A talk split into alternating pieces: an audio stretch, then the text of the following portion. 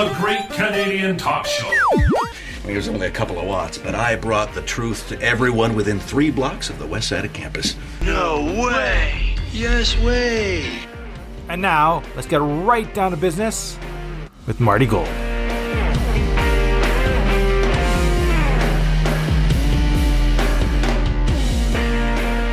Welcome to the Great Canadian Talk Show podcast, episode number 27, as we celebrate our 16th anniversary. And we're going to be uh, talking about uh, uh, a, a, fun and uh, interesting look back uh, at uh, at the early days of TGCTS, our heyday on radio on Kick FM. Sweet, sweet 16, Marty. Sweet 16. In particular, we're going to take a look at at one year in particular in that run, and and uh, the things that made made us take note and the things that made us noteworthy. There's a good way of turning a phrase. Oh, that is uh, and, nice. And we'll be doing that in the, um, as I said, in the second half of the program, uh, and we're going to uh, open the show uh, this week. Uh, this week with the the sad and unfortunate news that, in effect uh, Mighty Casey has struck out. The Bombers falling just short in the uh, Grey Cup game, uh, the 109th edition of the Grey Cup. What a and, great uh, run, though.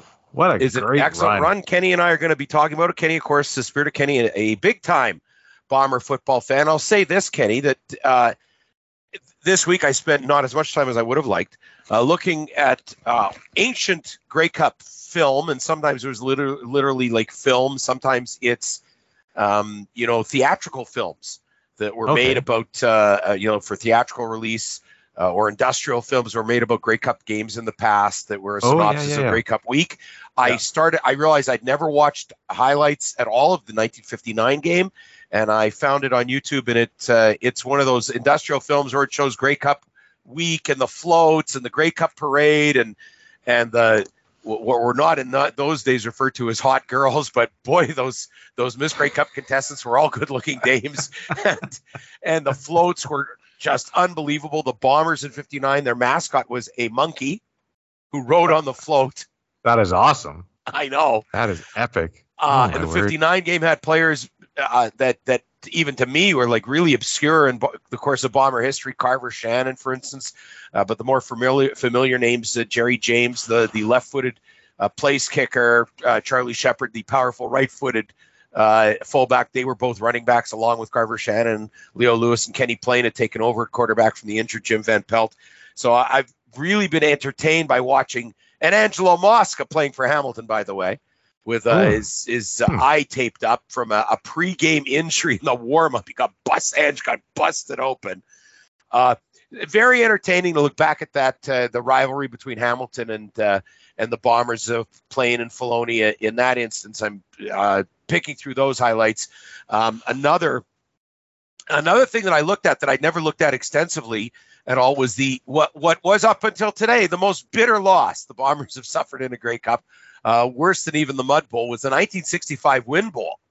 Uh, oh my. When the, the Bombers uh, conceded three safeties in a in a gale force wind trying to garner field position. And one thing in the the I found a two minute highlight package, and one thing I didn't know, Kenny, was in that game in '65 that Norm Winton, who was a defensive end, was the place kicker for the Bombers for a couple of years there. Okay. 65 and 66, and Winton yeah. hit the crossbar on a field goal attempt Oh, uh, which way. bounced back into the field of play, and and uh, and in those days was still ineligible and eligible football. I think uh, Hamilton recovered, but the point is that that that, that game was the Bombers' disappointment. Which when I was a little kid, and started following football, people talked about that endlessly. That Bud Grant gave up three safeties and they lost the game by six points, right? By that margin. That's right. Nobody ever talked about how Winton hit the crossbar on the field goal, so it was even more bitter for Bomber fans. And that was again a Ken uh, Leo Lewis, Dave Raimey uh, era offense. Uh, today's loss, however, um, I can't, can't, be attributed to coaching decisions, I think, per se. But Kenny, I want to give you a chance to speak to the one point margin of error uh, that uh, seems to have occurred with the Argos being victorious 24 to 23. I mean, the Bombers should have won that game. Statistically, the Bombers are a better team than the Argonauts. I, I think uh, we just felt bad for Dinwiddie. that we didn't let him win when he was playing backup quarterback. And you would have noticed that he put in his backup quarterback in this game, and they He let him have much- win. He didn't have much choice though. Ugh. And I'll tell you, you know, and I remember an era where Pete teams would put in a backup quarterback, and you just dreaded what would what the result would be. Yeah, and this this guy was effective. What the heck's going on? Yeah, the effective. Bombers were He's just- a- he's a game gas. winner, and I, I'd I'd have to think back historically to backup quarterbacks that uh, that pull that kind of victory off, and and and you can't. No one Well- is able to take anything away from the Bombers. The the Argos played very well. To me, they were in. They are not as good a team as the Bombers, but they outplayed them in some departments today. Uh, Uh, defense and, had big plays and they capitalized on that Big- for the big plays, the quarterback, the quarterback scramble that set up the winning margin, and then the uh, the blocked punt, uh, blocked field goal attempt rather at the towards the end of the game. That uh, how do you Oh, coach yeah. against a block kick? You can't. You can't. It's just it's just all luck. It's just all luck and probability right there. It really was, and there was, uh, you know, I, I watched some NFL games today. Uh, there was in the Grey Cup. I don't think it was controversial, but some interestingly timed face mask calls. And the Philadelphia Eagles today uh, were victimized by a, a bad uh, penalty against them for a face mask call. Uh, I think that was actually on Monday night, and they benefited greatly from from a face mask call t- today. A face mask calls in the Grey Cup uh, as well, where we're you know third down and a, a mask is getting uh, inadvertently snagged or grabbed, and the next thing you know, it's a 15 yard penalty, and the I think the Bombers rest of were the to continue. the- It contributed to the drama of the game by giving the Bombers new life. yeah, I think the rest did a really good job. I think the the calls they made were right calls. There's nothing too questionable from what I saw. I gotta, I, gotta tell you that I generally do not, am not a CFL. I've not been a big fan of the league in the last few years, and uh, and I'm not alone in that. I know there's other people like that, and and the reason is the refereeing has been just god awful. But then I don't think there's any real complaints about this game at all. The the players decided the game, not the refereeing. Yeah, yeah, exactly. And that's all you want. Like you don't want the the plays to be made like major swings by plays. But yeah, they were. I think it was fair. It seemed fair to me. Uh, and and you're as Homer a fan as it gets. Oh yeah. Yeah. Like if you had something to beef about, you'd be beefing. You know it probably was my fault. I uh, I wore my my gold jersey all day, and uh, I probably should have worn my blue jersey. So it's my fault that the team lost. yeah, might have been wearing the wrong colors. Man, oh man. Geez, sorry guys. I really screwed up. Kenny, did you watch the game with the junior? Uh, yes, yeah, yeah, and uh, did- yeah, we had What did we he had think of? nachos. Uh, you know what? I don't know because the I'll halftime believe show me, I'm going to get to the menu. the halftime show put him to sleep. Oh my God! Should we talk about? Well, I want to find out what your kid thought of this first. Then we'll talk about the broadcast. I, I don't know. He's asleep. rather. He fell asleep. No, but what? He didn't watch the second half of the game. No, he fell asleep during halftime. He's in his room now, sleeping. You didn't wake him up. I woke him up. He went back to bed. I don't know these kids. How old is he? He's uh 13. Okay. What Yeah. was the menu today at We uh, had- Shea, uh, Shea Kenny? See, this is the thing. We had nachos, so he probably he had his fill of nachos, and then I heard him go, "Oh!" and then he fell asleep and he passed out. Was it a food coma or was just his plan to load up his belly and then I think. take a I think yeah, it's a carb nap mixed with the tranquilizer that was the halftime show. oh wow. Okay, so let's talk about the t- let's talk about the telecast then for a minute. Well, no. What was your? What did you have anything special for? Oh, um, you know, because I I was uh, as as the audience uh, wouldn't be instantly aware, but uh, regular listeners may vaguely recollect. I had a a wrestling event last night to, to host in Amaranth, Manitoba.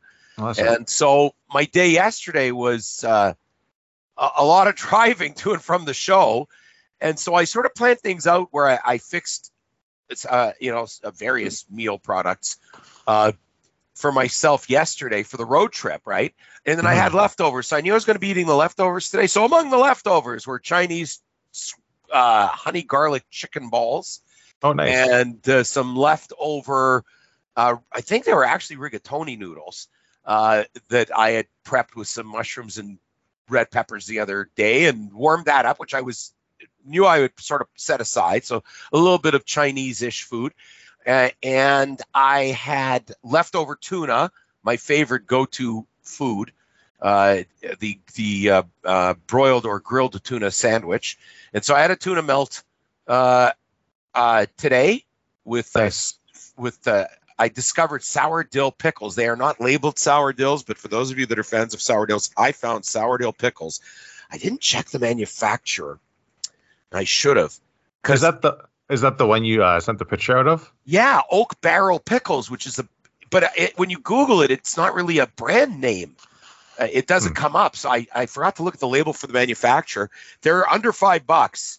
And considering how expensive pickles have gotten now, uh, uh, victimized by uh, various inflationary pressures, you can't Oh, find a decent jar of pickles for under four and a quarter, four fifty nowadays. So for an extra fifty cents, I thought, and they're refrigerated. So I figured well, if they're refrigerated, that means that they're, you know, a fresh product Yeah, yeah, that's good. as they're as good as Moishi's.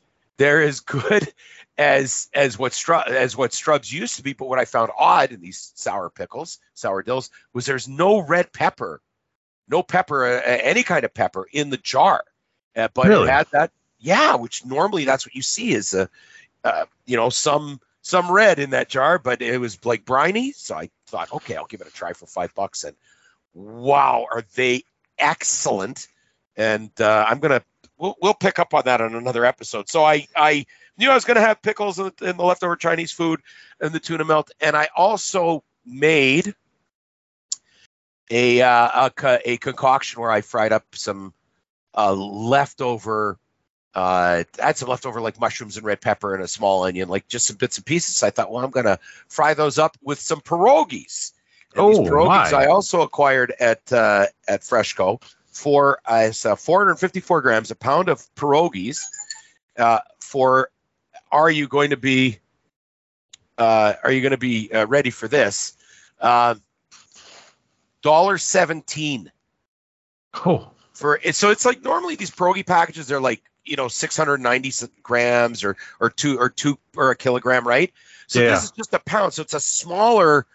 Uh, it's a it's a smaller little sack of pierogies. In this case, they they were. Uh, uh, uh, uh, I and I didn't notice the brand name. I noticed the price. I thought for a buck seventeen, I'm gonna get a couple because you know you can waste Can't five bucks on a you can waste five bucks on a burger nowadays. It's garbage, right? oh yeah, yeah, hundred percent. Wow, were they good? I thought, wow, like, and and again, I I'm making them with vegetables, and not just the straight pierogies, but I'm like making a bit of a dish here, right? Yeah. boy, were they tasty! And I go, I'm going to look at that package, just like the pickles I forgot to look at, right? I look at the package, I didn't realize Naleways. So this is a buck oh, seventeen wow. for Naleway for a pound of Naleway pierogies. They're practically giving them away, and they Yeah. are fantastic. Yeah, Naleway's really good, really good product. Wow. Actually, that's surprising. So I had not a typical kind of football fare. I didn't have you know wings and pizza and, and like that. I but I planned ahead. These are all foods that I enjoy. Diet Dr Pepper, Oh, right on. of course, which Right I on. saved for today. Uh, so uh, so it, it, nothing fancy. No, it sounds good though. It's a good spread. Nice. You know, I just got a message from somebody who's attending the Grey Cup game.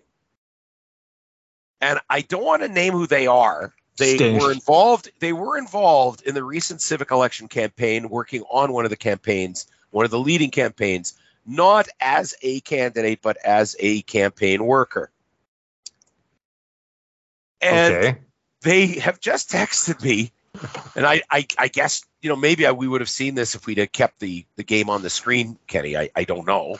Okay. Uh, like I don't know if this was like televised or not. Is what I'm saying. Could be that they're, just like filming stuff, right? right. CBC put a camera in my face, and I said, "Sorry, I don't talk to you people." That's not all. Oh my God, this is so funny. CT, oh, City TV pointed a camera in my face and asked how I felt, and I said, "What do you mean?" CTV called it for the Bombers. I I don't know if they mean City TV or CTV.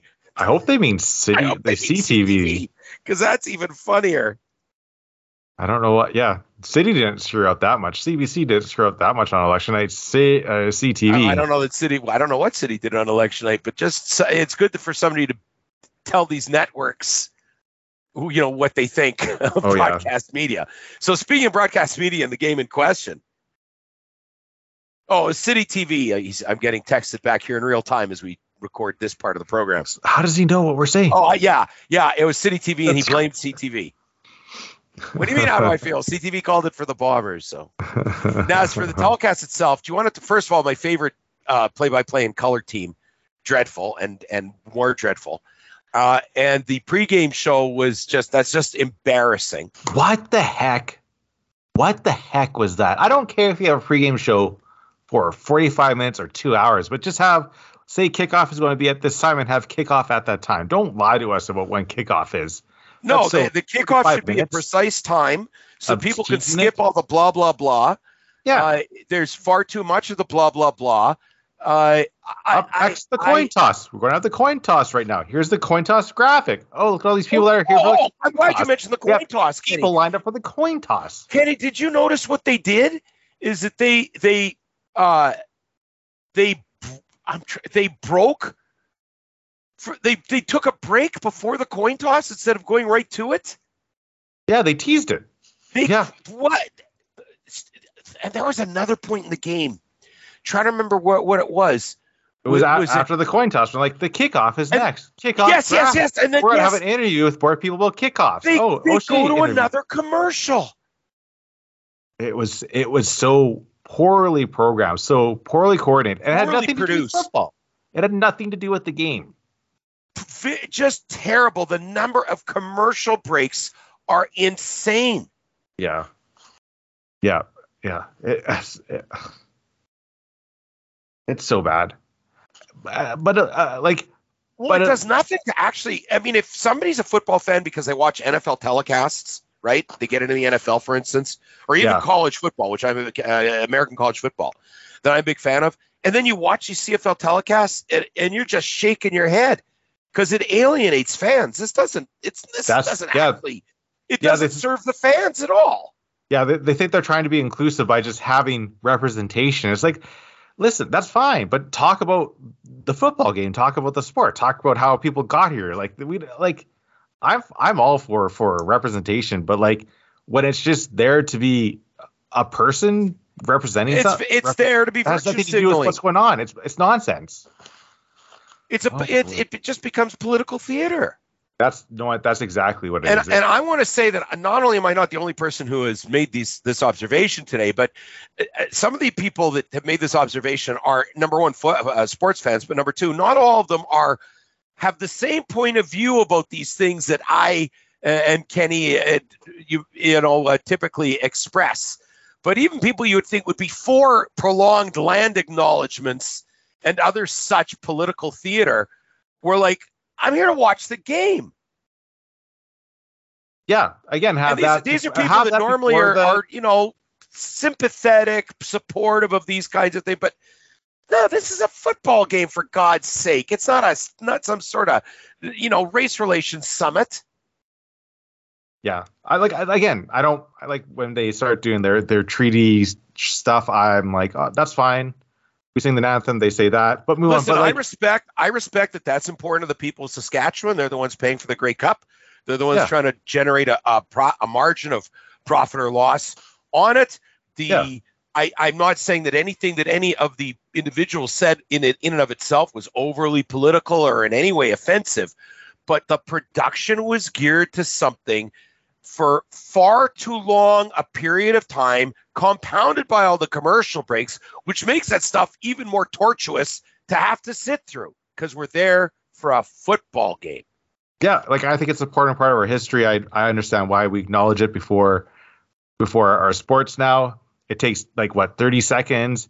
You do your your treaty acknowledgement. You do the national anthem, and then coin toss, and then Oh, yes, kickoff. captains, That's how it captains goes. to center That's field. goes. Not Which end do you want? It comes up heads. It's Yeah. It, it, I, that part of it, it, it, it makes it hard. You're right. When they say kickoffs, I saw a lot of people today kickoffs at like five o'clock. It's like, no, it isn't, you idiots. So between the, the production being, in my opinion, uh, that of Kenny, not geared towards the fans, and the typical play-by-play and color co- combination that are just dreadful. Uh, it's it's not the best experience. The game was better than the production. Oh, 100 Uh, it's good to see Canadian players be standouts in the championship game. Guys like Brady Oliveira, for instance. I do um, like that new camera angle where they they have the person focused and the background is, is blurred out. I think that's that's kind of cool. Uh, is I don't know that that? did, did they did they have you seen that on telecast earlier in the season? Yeah, yeah, I noticed it a, a couple weeks ago. I don't know if they've Ah. been doing it for a long time, but yeah, I think it really, I think it really stands out like that. Uh, Uh, I I, I want to say also the Bombers, just to be clear, Bombers have nothing to be ashamed of whatsoever. oh It's- no, this no, no, is- no. This is a, a an extraordinarily an extraordinarily talented football club, and I am no fan of Wade Miller and never have been uh, after his playing days. I'm saying, but uh, uh, he has built a winning franchise that is a dominant winning franchise, even in losing the championship. The Bombers could easily go on. This could be like the Bombers of the late 50s and early 60s, where they they actually didn't get to the Grey Cup by a, a fluke. Uh, If you would have said 1960, but they were in the Grey Cup every year from 57 to 62 and won four of those seasons. And and I, this Bomber team is uh, they they don't have to retool, in my opinion. I don't know who who they who they may or may not lose to to in the offseason or retirement or free agency or other factors. But this is not a team that needs to retool. This is a team that that can easily with the same uh, pretty much with the same lineup, they can easily uh, steamroll uh, to the championship game again next year. Oh yeah, hundred percent. If you would have said ten years ago that the Bombers are going to lose after winning two Grey Cups, I would have been like, "Oh my god, this is amazing! We're going to win two Grey Cups in a row." Yes, it, it- we. I lived in my childhood when I first started following football uh, through a. a the, I, we were a couple of years into the drought, and it lasted till 1984. Ugh. And then 84, 88, I'm in my 20s, and uh, uh, um, uh, certainly a big football fan in that era because it was the Tom Clements, John Hufnagel.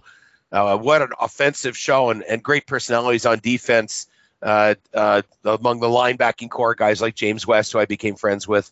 Uh, uh, the it was easy to be a fan from 84 to 90 in those three Grey Cup appearances, and uh, then it was drought time again till whatever I guess 2001 or 2002 they made the Grey Cup. I agree with you. If 10 years ago, when Buck Pierce got here, I guess it was 10, 12 years ago, Yeah. when he got here, if somebody had said we'd win two Grey Cups and you know lose a couple more in that time period, it's like wow, finally. yeah. Because boy, we've endured some dreadful. There was the, the Zaleski era, dreadful. The uh, the tail end of the uh, uh, what was his what was his name? Reinebold. No, but uh, besides Reinebold, but the Dave what was the name of the coach? Trying to remember his name, but they, they- we had a, a dreadful end of his tenure here. Uh, Ryan, that was after Reinebold. So you know, like we've Dave gone through- Ritchie.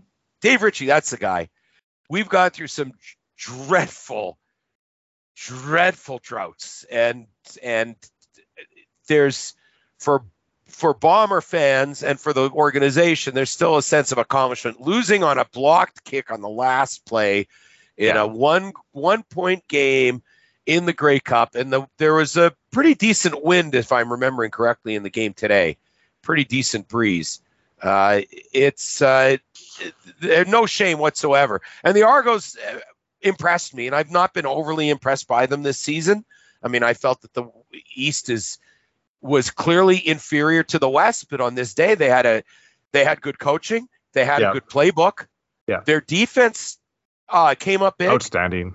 Big plays. and and and it was a good example to to me, especially the uh, the Grant punt return for a, a touchdown.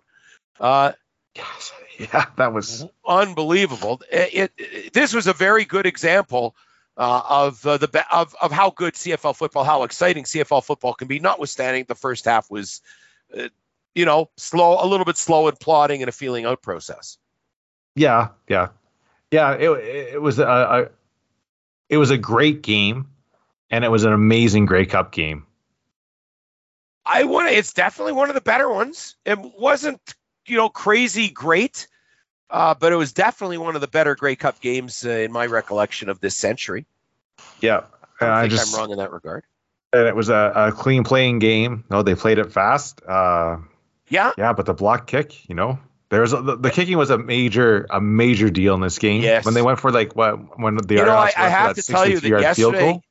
Yesterday and earlier today, that there were people who were expressed vocal concern about the game coming down to the bomber kicker. But I, I, I don't know if the kick, the attempted winning field goal, if the kick was the trajectory was low, or if Oh. there was a, a, a, a missed blocking assignment that because the block was right in the middle of the line. It wasn't somebody coming around the corner. And I haven't looked at the film uh, closely enough yet to have seen whether it was, uh, you know, wh- whether it was a mechanical breakdown. Uh, or, think- or, or, or, you know, what caused the block. And it could also have been just an extraordinary effort by the Argos. But that is an what it was. extraordinary effort. Anytime you block a kick, that's one of the hardest plays to accomplish in, Yeah. in football is to block a block a kick, whether it's a punt and a, especially a field goal. It's uh, it's it's plenty darn rare. Absolutely, that's what makes it so great. I think that was the- what the second one that the second one in that game. So I don't know. Well, yeah, because the Bombers blocked uh, the the potential uh, uh, lead spreading, we lead widening field goal attempt by the Argos uh, just a couple of minutes uh, a couple of minutes before after Yeah. the uh, Argo interception. yeah, uh, and and and they tried to extend their lead when the bomber defense stiffened uh, and and stopped them. And that block was that was amazing. Bombers block a field goal. Uh, I don't know if I remember a game off the top of my head or a championship game where each team blocked a field goal. That's No. pretty darn, pretty darn rare. yeah, yeah. That was that was a good. It was a good game. Yeah, no complaints at, at all. All you Bomber fans, uh, I know you're saddened by the uh, the ones of you that live and die with the franchise. I know you're saddened by the result, but uh, it's it's uh, no, there's no shame in uh, in uh, in losing a game like this uh, like this today. And uh, and uh, I know that the Bomber fans, they're listen, they aren't losing any season's tickets over this.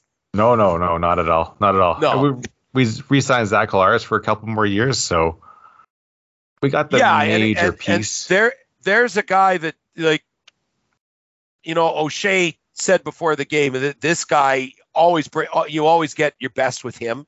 Yeah. And uh, the ankle injury, I mean, it, he probably was at three quarters speed today.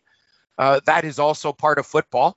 Yeah. Uh, but I, it might have affected some of the play calling. People were wondering why they didn't throw more and and and kept the ball on the ground. Uh, part of it might have been the concern of how many times he was going to get hit. yeah, yeah, And, and, and but again, that's just part of the game. yeah, Right? yeah. It's part of the game. Uh, and so we close the books on uh, on the Grey Cup game. We close the books on the CFL and the Bomber season. I want to mention one thing that popped into my head last night, Kenny. Have we ever talked about the very first CFL game that I went to? Ever went to? Uh, refresh my memory. I don't think I've ever talked to you about this. Okay. The first Bomber game I ever went to was a game against the Toronto Argonauts? Argonauts. Yep. Oh, in. September of 1968. Uh, I think it was a Saturday game. Uh, the Bombers were in the middle of the Joe Zaleski, era. They had few stars: Dave Raimey, uh, Ken Nielsen at flanker, Bill Whistler at defensive end, Phil Minnick at middle linebacker, Ernie Pitts and Ed Ulmer uh, in the defensive backfield. They lost uh, that game 17 to 10. I may, may, I don't think so. I may still have the game program. oh no way. I may. It was eternally memorable because towards the end of the game, Dave Raimey was the Bombers star halfback who was traded the next year so the Bombers could try to get a decent quarterback finally to replace Kenny Payne. He was traded for Wally Gabler. Gabler was the Argos quarterback in that game I attended. At the end of the game, there was a fight, which you did not see. And I, this is you know my first season of following football, and it was not a frequent thing and not something you expected. And there was a fight on the field uh, between Dave Raimey and Mike Bloom, the uh, Argo linebacker, who uh, played all around the. I don't know if he ever played in the Western Conference, but he he might have played with Calgary actually. But Hamilton, Ottawa, he was an All Star one year, I think, with Hamilton and Ottawa and the Argos. And uh, if I remember correctly, uh, we talked about this as kids for a long time because Dave Raimey took off his helmet and started whacking Mike Bloom in the head in his helmet with Raimey's helmet. One of the Oh, reasons why you have rules that players have to keep helmets on their heads in the game. That- is awesome. That's great. That's a The Bom- great. CFL moment right there. That was a CFL moment. The Bombers going down a, down a defeat that day, 17 to 10. The second CFL game I went to, I, think I think we went to an exhibition game one time, but my recollection is that the second game we went to uh, was a the following season after Gabler had been acquired. He didn't play in the first game because he hadn't learned the playbook. The second game they come back to Winnipeg to Winnipeg Stadium, uh, and uh, he's the starting quarterback and they upset the mighty Saskatchewan Roughrider juggernaut Lancaster George Reed era uh, team, uh, 16 to 14. Take that, Lancaster. Take that, Lancaster. And 1970, I didn't go to a game. I think 71, 71 or 72. We went, I think, to an exhibition game. I went to a game in 74, 75 when Brian Herosian was playing safety. Now they had a guy who they brought in as a as a linebacker. They ended up playing him as tight end, and I, I'm trying to remember his name. Uh, it was a team in transition in '75, but it did have Steve Beard and I think Jay Washington and Richard Crumpet running back, and the early days of Dieter Brock. I'm pretty sure Brock was the quarterback when I. Uh, I'm pretty sure Brock was the quarterback when I saw them Oh, uh, in that in that game. Uh, I know I saw Don Jonas play uh, actually, uh, and then I went to an infamous uh, playoff uh, or a la- end of season game in '78 when Brock was injured and Harry Knight, the backup quarterback, was also injured, but they tried to conceal it. He couldn't throw 15 yards downfield. They got hosed by the Stampeders like 35 to 10 or something, 35 to 7 in the last game of the season uh, lost home field advantage, if I'm remembering correctly, by the loss, and then got murdered in the semifinal, pretty much by the same score again, because Harry Knight was injured and they did not want to admit it.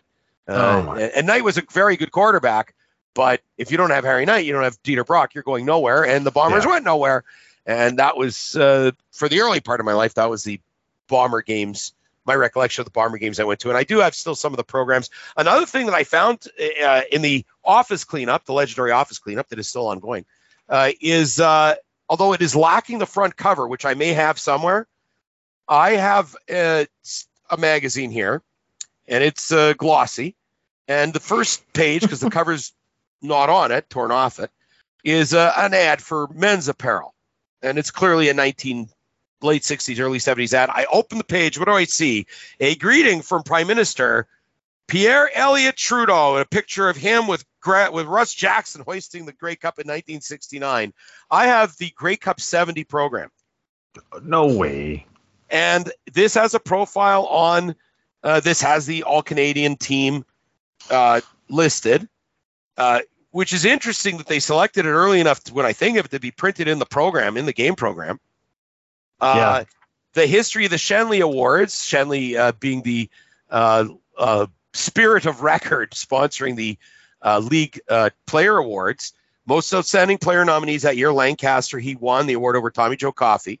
Uh, the uh, going back to 1970, the Canadian of the year, Jim Young, uh, wide receiver, sometimes halfback, slotback with BC Lions, dirty 30, uh, and he took recognition that year over Al Phaneuf, um, who uh, was a Montreal Alouette defensive back, and uh, Montreal ended up winning the Grey Cup that year, and Phaneuf was uh, an important part of that. Best lineman that year was Wayne Harris, and who did he beat? The, the who was the he was from Calgary. Who was the Eastern nominee for best lineman that year? I don't know.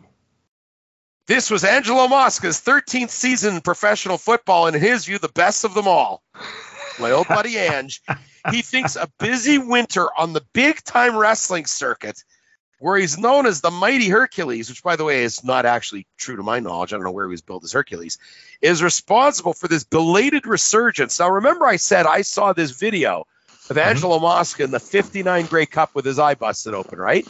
Yeah, yeah, yeah. His belated resurgence in 1970 at age 33. I reported lighter and fitter than I've been in more years than I'd like to tell you, said Mosca. So there you have it. Wow. That's crazy. Uh, the the amount of Angelo Mosca memorabilia I had, and didn't I just? I think I, I I've mentioned somewhere on this podcast uh, that I dug up the Angelo my Angelo Mosca business card. Oh yeah. So uh, I got all this Angelo Mosca, and I've got an autograph from Big Ange. The reason why this is important to me is uh, I produced an event for the Winnipeg Press Club uh, when the Grey Cup was being held here in 1998, and uh, produced the Angelo Mosca roast, which wasn't really much of a roast; it was more of a tribute uh, to Big Ange, and uh, we played a few ribs on him in the awards and the the material, the gifts that were awarded to him by Kenny Plain and Brian Koschel uh, great broadcaster of days past uh, who was uh, representing the veterans, uh, the legions. I think uh, Brian was. Uh, boy, that was a great, what a great experience. That oh, I got so many stories about that that event. Remind next year, Kenny, for Grey Cup. Remind me, because it'll be the 25th anniversary, and we'll discuss it. Oh yeah. Uh, and so I'll set aside this uh, program. We'll uh, move. Uh, take. We'll hit the break. We'll move into uh, a very the- special break. A very spe- now this is special we're uh, the second part of the program we're going to be talking about our 16th anniversary uh uh and one year in particular and you know kenny just to tell you in researching that year that that year the inter- anniversary show for the year that we focus on i found my post for it my online post. Oh yeah. and here's who was on on that on on the show that particular year as i say that is the uh, uh, the the um, main topic of our uh, look back at uh, at uh, our radio history. Who was on that day in the anniversary show? Spirited kenny. Oh. uh, young great. josh. Oh, Josh is amazing. scott taylor kelly dehn all of them as people will hear uh, are mentioned in the anniversary flashback. Uh, and Joan Wilson of Unicity Taxi, and Unicity was one of the uh, major sponsors. Uh, uh, of uh, of the program throughout our run on Kick FM. Scott Uh, Taylor's a class act. I gotta say, he's like the classiest guy in Winnipeg. I think. He, I'll tell you, he, uh, uh, he, you know that the first time I met him, first time I met him was, uh, and I've told this story before about the in in bits and you know snippets of it, uh, was when he was working at the University of Winnipeg and he booked in Walter Shevchuk, uh, contacted Walter, who he knew from the U of W. Uh, Yeah. around the U of W and uh, booked a new brand wrestling for a beer bash in Riddell Hall. And I, it was one of my earliest, if not my, you know, it would have been maybe my third time refereeing uh, wrestling matches. okay. You know, I know it wasn't the first. I probably had refed one show in Ontario, uh, like weeks before what we're talking about. Uh, Right. th- this show at Riddell Hall, and uh, and I was refereeing, and as I get into this, I get into the ring, and Scott's the ring announcing, and he introduced me as the greatest Jewish athlete since Samson. So indeed, you're correct. He is the Oh, classiest guy he around. is amazing. Uh, as we head into the break, you're actually going to want to listen to this uh, one minute and four second piece of promo. As uh, over the course of the weekend, I mentioned Amaranth, and you're going to hear for a change instead of instead of me doing an interview, I'm being interviewed in relation to the uh, big wrestling event next Sunday that you'll hear all about at the end of part two when I make the pitch for you to get the tickets, come out and see me in the ring. And believe me, there aren't a lot more times that's going to be happening. And so I'm going to be in a fight next Sunday, and uh, you're gonna you're gonna want to come out and see this. And bring bring the kids, bring the aunt, bring the uncle, bring the granny with the uh, pointed knitting needles or whatever they used to poke wrestlers with in the in the in the smoke filled uh, hall days. Uh, so take a listen to uh, me being interviewed for a change by a guy that uh, usually I interview, uh, and then back with the 16th anniversary special here on the Great Canadian Talk Show podcast. This is the Zombie Killer Mentalo here, and I would like to introduce my guest at this time, Dr. Marty Goldstein. Now, Marty Goldstein will be one of the 50 competitors on November 27th to compete for a chance to win a match against the CW Championship in the Rumble 2. Remember? It's going to be something to remember. I am going to once again be entered. And here in the latter stages of my career, I am going to give it every ounce of effort I have. And whether the champion is yourself, Mentalo, my longtime good, close personal friend, whether it's Kevy Chevy, it doesn't matter who has that title belt. And I don't care who's standing in front of me. I don't care if it's Sean Martins. I don't care if it's Kevin O'Doyle. I don't care if it's Adam Knight. I don't care if it's Davy Boy Smith Jr. They are all gonna taste the corkscrew. And then when it's over, my hand will be raising victory. And maybe it'll be me and you, the hmm, anniversary Very show. interesting. Dr. Marty Goldstein, I would like to wish you best wishes, good luck, and we might see you at the anniversary show. Come on out to the Rumble to remember. You'll see something you'll never forget. Welcome back to the Great Canadian Talk Show. Uh, and uh, now that we've uh, completed speaking uh, about the important matters uh, and uh, the uh, historic Grey Cup uh, affair, The real news. The real the news. real news. Now we're going to go. Now we're going to swing around to things that are unbelievable but true, slightly less in importance. The 16th anniversary of the first broadcast of the Great Canadian Talk Show on 92.9 Kick FM. Could you imagine the trouble we would be in if we've been doing that for 16 years? I don't see how there wouldn't have been forces at play that wouldn't have taken a big run at a program like what we were doing on radio in Winnipeg because it simply was far too inconvenient to the the people pulling strings and the power brokers. And especially, you know, we were like the coal and the canary when it comes to cancel culture in this city. Oh, especially yeah, especially in Winnipeg. Espe- uh, you're like Yeah, the first person to be canceled, and it broadcast on C- uh, the CTV news show. I remember that uh, broadcast. They had So- like the camera pointing through that little hole. Yeah, through the through the window in the door. So so I don't know that. And and uh, look, it was never. It, I can tell you, it, although I wanted to establish a franchise of this, my idea was to actually have people like yourself at campus stations across the country. This was the idea that Rick Baverstock and I had had uh, had been formulating to try to get a national sponsor, two national sponsors actually, and then to dump the format of this uh, with the guidance into as many campus stations as possible so that there be a spirited Kenny. I know that's a hard concept to, to, to grasp. A spirited Kenny, so to speak, uh, in every uh, campus uh, studio that picked up the, the program format. And I would have become like a senior correspondent and not quite senior, but getting there, uh, a- and guided the, the overall programming, but give each region its own version of the Great Canadian Talk Show, and then maybe do a national weekend version. Uh, so I guess it would have turned into Lowell Green or something.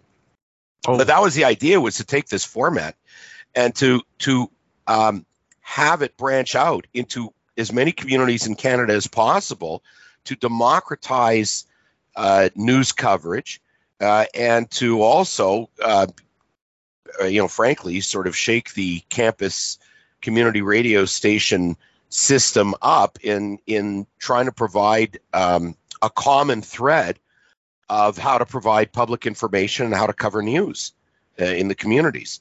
And I think it would have been very successful. I mean, there are people that approached me about doing this uh, uh, in the latter stages of 2010 because of the success of our civic election coverage. Uh, but I personally did not imagine, like, believe me, I, I, I would not have been sitting in a chair uh, from you know four to six p.m. or whatever uh, every weekday. Uh, I didn't picture that for me at this stage of life, and and I don't think that that would have been. I don't think that that would have worked for for me because there's a point at which you've got to get up out of the chair and go for a few walks, and and, Oh yeah. and you know one other thing I i- is my my blood pressure. Though we did not know it at the time, but but I had like um, significant health issues uh, uh, that um, were they weren't getting out of control, but we got them under control before they got under control. But my blood pressure was like sky high, uh, and now it's slightly less than sky high. Uh, but there would have been much trouble caused, certainly through the second term of Sam Katz, uh, certainly through the remainder of the Greg Selinger term.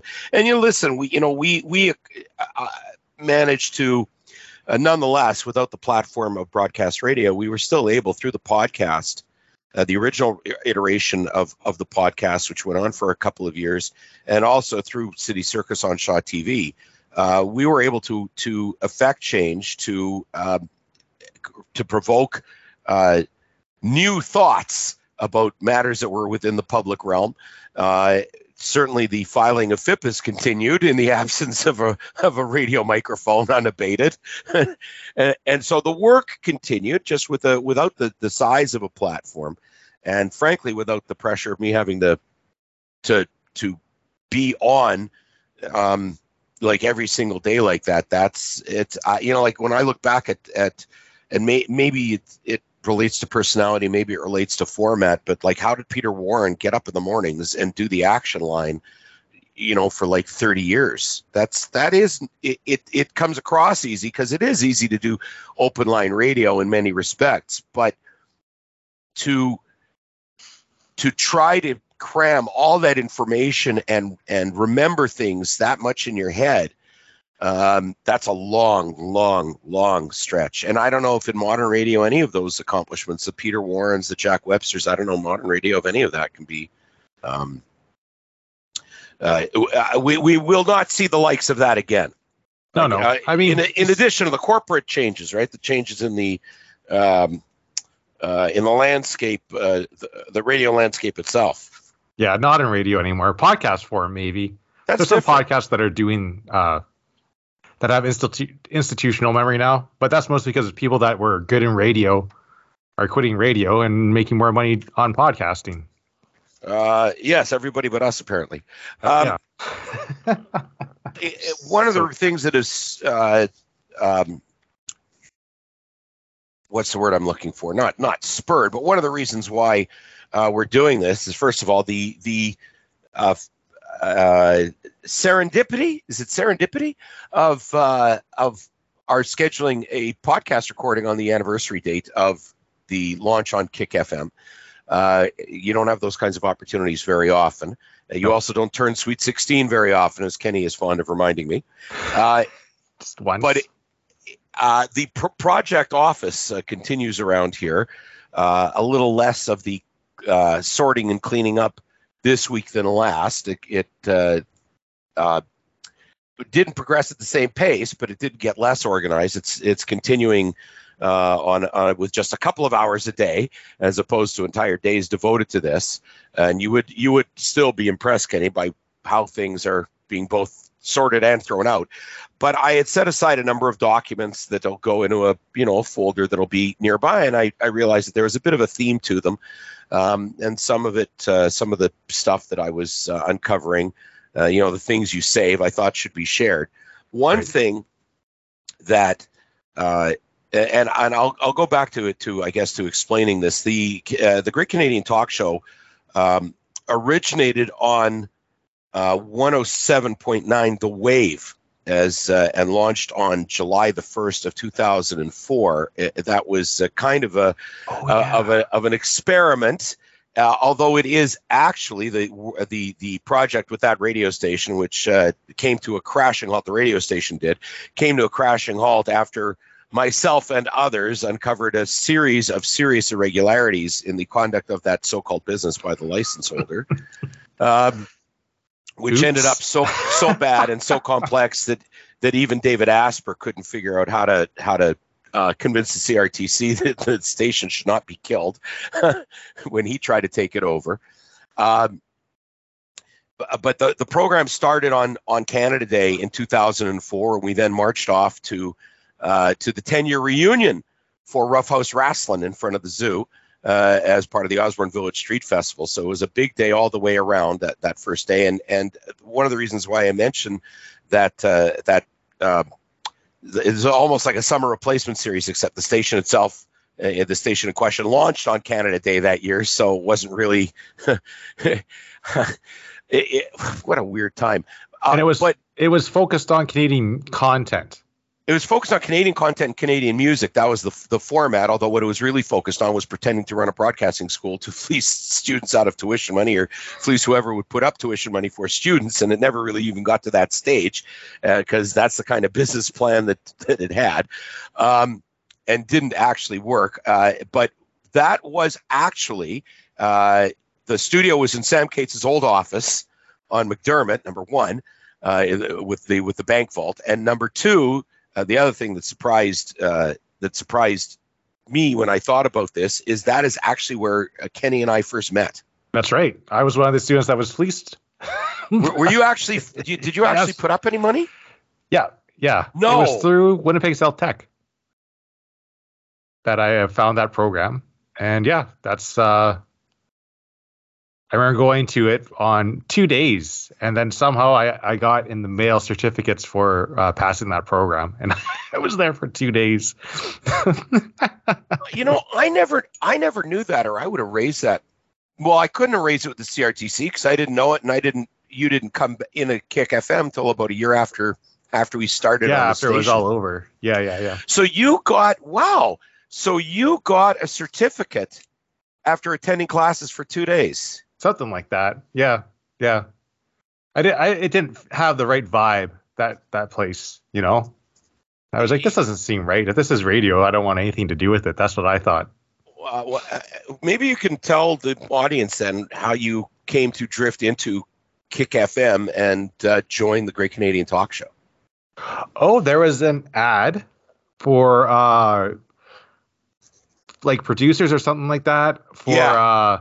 Ops. Kick FM on the Milkman uh, Unlimited website, and I just emailed Rick Baverstock and said, you know, I'm interested in in doing radio stuff. Like, is there anything that I can do on your station? He's like, uh, check out the Great Canadian Talk Show, see what you can do there. And then I showed up there, uh, or we we talked on the phone, and you said show up on Monday or whatever, and we sh- I showed up, and the first thing you gave me was that that I don't know 200 page document for the uh, spirited energy. uh, uh, yeah, yeah, yeah. The uh, you're like go through this and, and point out anything that, of note, and I'm like, oh, I don't even know what I'm looking for, and and I can't read very fast, so I don't know what you expect. yeah, but me. we came up with some. Well, that's going to actually come up uh, in in the course of this discussion, and uh, it was good that I gave you that because better you wade through all that all that uh, FIPA documentation. That was a FIPA, I guess, on the Fed, on the uh, provincial government rather. that's right, that's right. and And- uh, and I mean we we mind that because no other radio program a had the inclination because all the commercial stations one way or the other either them or their their corporate partners had benefited from the largesse doled out by the Selinger government uh, in that uh, or the doer I guess I was was Spirit Energy doer or think was- Selinger? Wow, I think it was both. I think it was doer. Yeah, but but everybody everybody was tainted by that money being tossed around. No one more so than the Winnipeg Free Press tabloid newspaper, uh, and uh, uh, and uh, no no format permitted people to really like discuss what was in those documents. no, and discuss and discuss how much money was being thrown around in in what was really a precursor in many respects to what we've seen happen with the federal government in the last number of years. That one way of controlling uh, criticism in the broadcast industry and the me- in the print media as well is by tossing around those dollars. Ah, shame if something would happen to your. we gotta save the newspapers, Marty. They're uh, sure institutional. Uh, Wha- one of the for the reasons why why we carried on with that way I carried on with that program uh, uh, and uh, to make the long story short uh, a couple of years after the Wave FM experiment uh, I testified at a CRTC hearing in Winnipeg. I was actually uh, if I'm remembering correctly I was subpoenaed to it. The hearing in September of 2006, and lo and behold, at one day of the hearings, and this was specifically into the the Wave uh, license, uh, Harmony Broadcasting is what it was called corporately. oh yeah, Harmony. Harmony Broadcasting. The what what, what an oxy is that, that an oxymoron for uh, ironic? What's what's the term for a, that name for that Definitely ironic. for, for what happened with that enterprise? Yeah. Uh, and in marched a, a phalanx of uh, what turned out to be Red River College uh, CreComm students, along with a number of uh, grown up adults accompanying them. One of them was Rick Baverstock. He watched me testify uh, to the CRTC. Uh, as well as, if I'm remembering correctly, there's a couple of other individuals that testified as well who had been uh, similarly screwed around in in their radio aspirations. Um, and on the following Monday, I think it was, I got an email out of the blood giving out my business card, and Baverstock had introduced himself. And like on the Monday, I got a, an email out of the blue that basically simply said, "How'd you like to bring the Great Canadian Talk Show to Kick FM?" And so I made a couple of phone calls to see what some other individuals thought. And within a, it was that was like November sixth or something, and then we were right on the air on the twentieth. I was still doing uh, some various tasks for Cosmo on City FM, including Grey Cup coverage that weekend. And uh, one of the big thrills of my life was uh, corralling Ron Lancaster. And I, I didn't want to wash my hand ever again.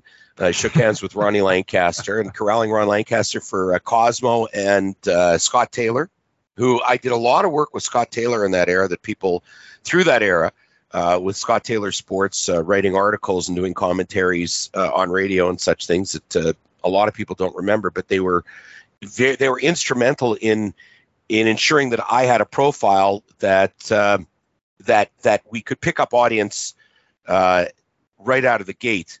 Uh, I think Baverstock understood it, uh, but we did pick up audience out of the gate because there was nothing like what we were doing on Winnipeg radio before or since. And one of the reasons why these kinds of programs are important, I'm going to read you a headline and some comments, Kenny, and and and and then pose a question to you.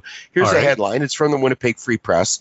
Axworthy still. It's not from today, just to be clear. Axworthy still committed to renewal of downtown. U of W president to speak at trade show next week. Oh yeah. For more than three decades, Lloyd Axworthy has harbored a keen interest in the subject of downtown renewal. First ignited when he was the U of W's Institute Director of the Institute of Urban Studies. He noted when he was a federal cabinet minister in the 80s, he played a key role in helping the Forks development get up and running and attracting new economic development to the downtown. Okay, you ready for this, Kenny? Yep. Including the National Research Council and Air Canada buildings. Oh, It, it's not. I- i- It's not. Is are, are either of those considered successes nowadays? no, no, Hmm. especially not the Air Canada building. Now, again, as president of the U of W, Axworthy is uh, in a position to contribute to the ongoing efforts to revitalize Winnipeg's downtown, including delivering a keynote address. Downtown renewal is one of the central themes of this year's one-day show. Tickets are four ninety nine at the door," said Dave Angus, who was then president of the Chamber of Commerce. That's in two thousand and five. Okay. Does he So mean we're on five dollars or five hundred dollars? No, the year 2005. So Oh. we're on the air in 2004 for that summer run. 2005, you've got Axworthy still talking about downtown renewal, and you know what? It is now from 2005 to today. How many years is that, Kenny? two thousand and 17. Is that 17 years? 17 Yeah. and 5 is 2022. This is over 17 year, years later, and Lloyd Axworthy is still talking about downtown renewal. The projects that are mentioned in this uh, article uh, fail. I mean, Air Canada moved, so that failed. Who would have thought that keynote speeches don't fix anything? So one of the reasons why gadflies like ourselves are important is because this city has been uh, just mired in the same talking heads. And I don't mean talking heads from the radio perspective, from the political perspective, whose whose whose ideas have failed over and over and over and over and over again, and we have a downtown that's in worse shape than ever. So talking about things like that, speaking truth to power was something that we specialized in, and and in 2007 we got our sea legs under us, so to speak, Kick FM, uh, and and began developing format. The very first program, I do this by memory because I've just recently uh, put all the notebooks, all the daily logbooks, I've just actually put away in a in a, uh uh storage bin uh, with other sort of seminal documents Oh, wow. uh, of from from the broadcast end.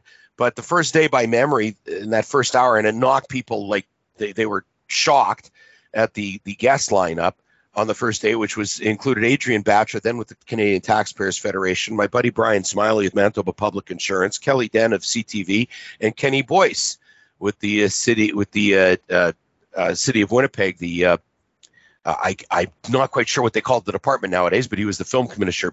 Film commissioner back in those days. That was the first day, and it served notice to people that this was a, a program that was able to attract po- not just positive attention, but uh, but ensure that this wasn't, um, you know, this wasn't just uh, going to have guests on that were sort of typical of campus radio. That we get people with high profiles to talk about substantive issues, and by uh, May of 2007, after about six months, one of the things uh, that that we eventually worked our way towards was an interview with the Speaker of the Manitoba Legislature, George Hicks, and that began because we were holding again speaking truth to power and holding him accountable.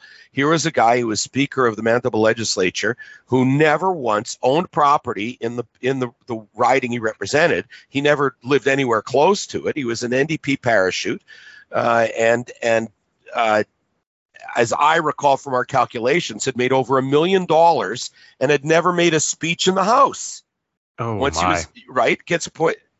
Here's an email we got on the 18th of May of 2007 from a resident uh, listener of uh, South. Were they in South Point, Douglas? I think. We talked last week about oh the subject Hicks the liar. we talked last week about Hicks and the silent treatment he's been giving. Well, well, I guess silent treatment meaning to, to uh, not just to us, but to, uh, in fact to other to constituents.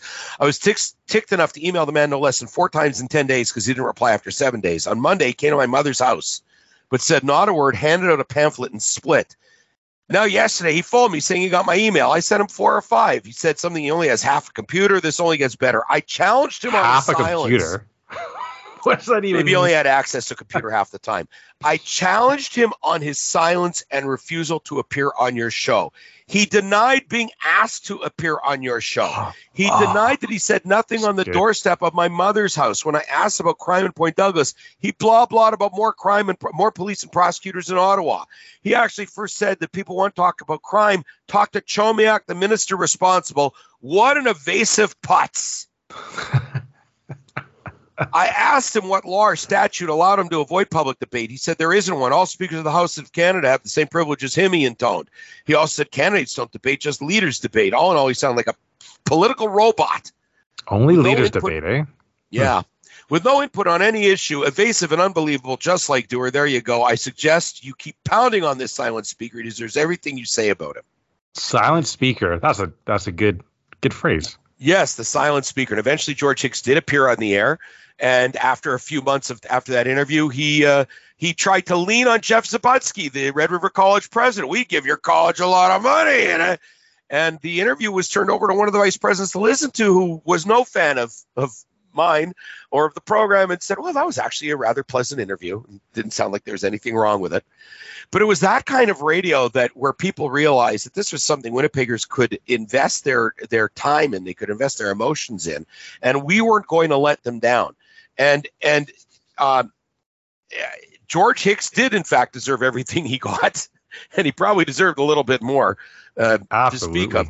Now, what this did was, in the context of Winnipeg radio, it it, it severely upset the apple cart because because people weren't used to, uh, in the absence of Peter Warren, Charles Adler is by that stage, if he was even still in Winnipeg. They weren't used to the narratives being challenged I- I- even at that stage. And so the hate mail, and we got hate mail right off the top, like from the first week. One clown sent an email to to to uh, Rick Baverstock uh, complaining about this program interrupting the, the music and and claiming that the, there was uh, some sort of flaw in the format uh, to allow this, and and that jerk was a CBC commentator, as I exposed immediately on the air. Oh and no way. Yeah, I was. I'm trying to remember his name, Brandon Boone or something. I don't mean to insult anybody named Brandon Boone who I, if I got that wrong. It was something like that. This guy was a CBC commentator, and here he is complaining about what's what's being said and done on a campus radio station. Yeah. Uh, when as this program became more successful, and as other people didn't show up for their radio shifts for their programs, Uh, Baverstock extended the program from four to five to four to five thirty, which got a a the following um, uh, response from one of the Kick FM listeners. I'm writing to express my disappointment with the decision to extend the Great Canadian Talk Show from the original one hour format to an hour and a half. I listen to Kick FM for the music, not the ranting and raving of conspiracy theorists, right ring ideologue. Marty Gold, from my understanding, not even his real name, has one and a half hours to spew toxic rhetoric, often spinning conspiracy theories and maligning public officials, not allowing time to rebut or refute any of his salacious allegations. His conduct is borderline slanderous, slanderous, and reflects poorly on your station. Uh, that's uh that's the was the big deal from the uh, Winnipeg Free Press. It's like this isn't even his real name. I heard Dan Letts saying that all the time. this is, yeah, this is well, real name. I, I have a few examples for. I have a few examples for clowns. I did at the time for clowns like that. Uh, Alan Berg, who didn't use his real name and was still shot to death by a Jew-hating anti-Semite in Denver in his driveway. One of the reasons why Jewish broadcasters for many years did not use their real names to start with. Actually, my mistake. Alan Berg did use his real name to make sure he couldn't be, be found, uh, that uh, nobody could say he was hiding. Uh, Charles Adler, there's a guy who, as I understand, that's not his real name, and and the list goes through numerous examples, including in the Winnipeg market. So that was not something new. Still, my God, somebody in radio with a stage name. Oh my word. Somebody tell Charles P. Rodney Chandler. Jesus. I am not a card carrying member of any political party, but uh, I've met many politicians who are trying to improve our quality of life. I checked his allegations with one of the politicians I happened to bump into socially, and he assured me the spin couldn't be any further from the truth than the rant Mr. Gold presented. The nature of his a- attacks on politicians is very upsetting as well. It's one thing for Mr. Gold to disagree with policies and legislation, but he also personally maligns those men and women who are duly elected and acting in our behalf. That's because some of them are jerks and That's aren't right. qualified. But anyways, that is the blogosphere nonsense and reflects poorly on Kick FM and speaks volumes to the maturity of Mr. Gold. It is particularly upsetting to think that this biased program is the learning model for CreComm students. I mean, it was a model because it was a successful show. Yeah. One, uh, it's a better example of what not to do or say than when, how one should conduct themselves. My suggestion of the show must continue. Cut it back to the original hour format, and let's listen to the great music. Let's kick apart for the rest of Winnipeg radio, or discuss the need for either Mr. Gold to provide more accurate information or more balanced view of our political landscape. I want to take this moment to remind everybody: after over 800 broadcasts on Kick FM, not a single complaint to the CRTC was made let alone upheld. I've been so disgusted by his rants, I found myself listening less and less to Kick as a result. Oh, Yeah. we don't want that kick anyway. Yeah. Uh, well, that disrespect extor- extended all the way in terms of, you know, this disrespect to politicians. Imagine how bad it got uh, by January of 2008 when we put out our own press release. Crocus Records revealed tactics to control bad press. Oh yeah, that was a good one.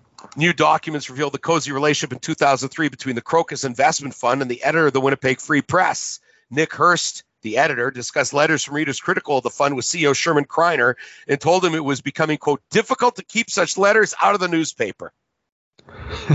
now, Winnipeg never would have heard a peep about that if it wasn't for Kick FM and our program Does in a in a breach of trust, he sent Kreiner one of the letters which challenged the story about a $10 million cash infusion, infusion touted as an investment, which was blatantly structured as a high interest loan.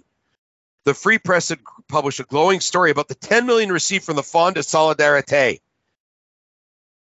from Quebec, right from Quebec. Uh, Hirst, uh, Kreiner told Hirst, I know that you will continue to make judgment calls required as letters are presented for publication, but I presume you will not print letters with assertions that we both believe are untrue and libelous. Yeah, except for the fact that it was a loan and was dressed up as as as an investment, and it was a lie, and the uh, auditor in a crocus called it out. But what do we know?